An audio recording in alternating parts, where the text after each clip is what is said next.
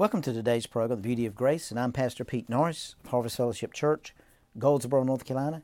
And we just want to share with you today something that I believe is a real hindrance to people, and it's what comes out of their mouth.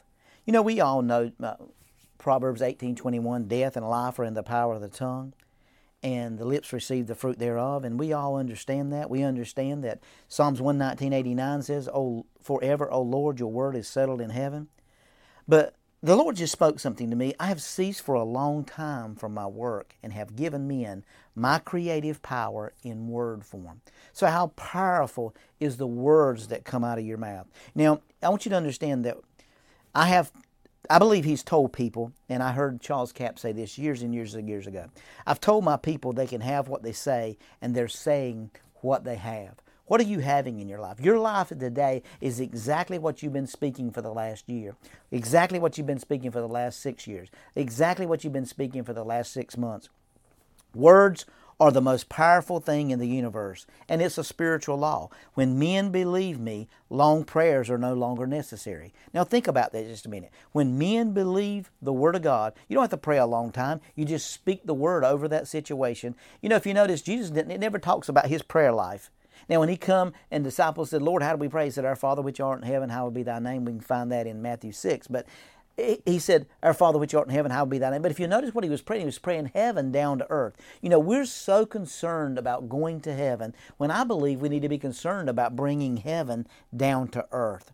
Every faith principle, every spiritual law that is set forth in His Word was for your benefit. They, they're not about Him at all. Every faith principle, every spiritual law that is set forth in His Word was for your benefit.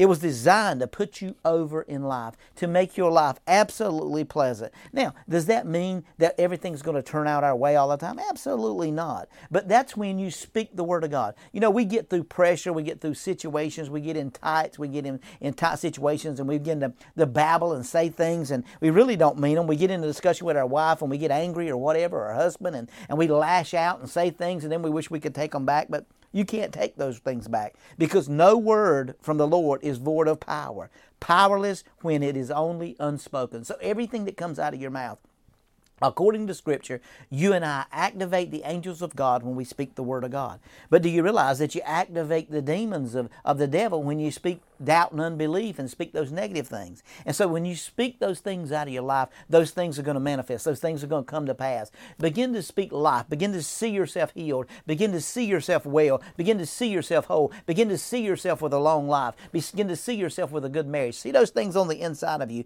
and watch what begins to happen. Those things designed, the faith filled words were designed to put you over in life. You can have what you say if you learn to release faith. You say, Well, Pastor, how do I do that? You release faith the same way that you got born again. It wasn't a difficult thing. You just grabbed hold of the Word of God and you got born again. You know, you can find that all these things are spiritual laws. The spiritual law is based on the same principle as seed, time, and harvest. He said, If you don't understand seed, time, and harvest, you're not going to understand any of my parables. The words you speak are seeds that produce after their kind. So whatever's coming out of your mouth, whatever you're speaking out of your mouth, that's what's going to give life to. You know, just as sure as they are planted, the harvest will follow. If it's good words, then you're going to get a good harvest. If it's bad words, if it's negative words, you're going to get a negative harvest.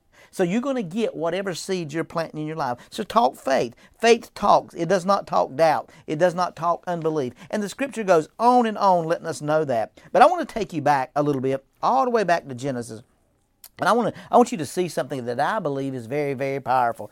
In Genesis tells us that God spoke the unseen into existence by the words. Words are unseen vibrations that obviously have an effect on manifesting or changing matter. How many of you know that we're matter made of atoms? Words and are energy and energy affects matter. So the energy uh, listen to me.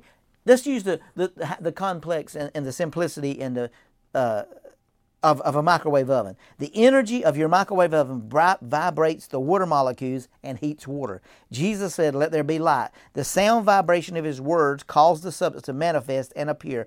All matter responds to faith and words. The substance from which our world is made is influenced and manifest by words. The things that you desire are made up of atoms. They know what you believe.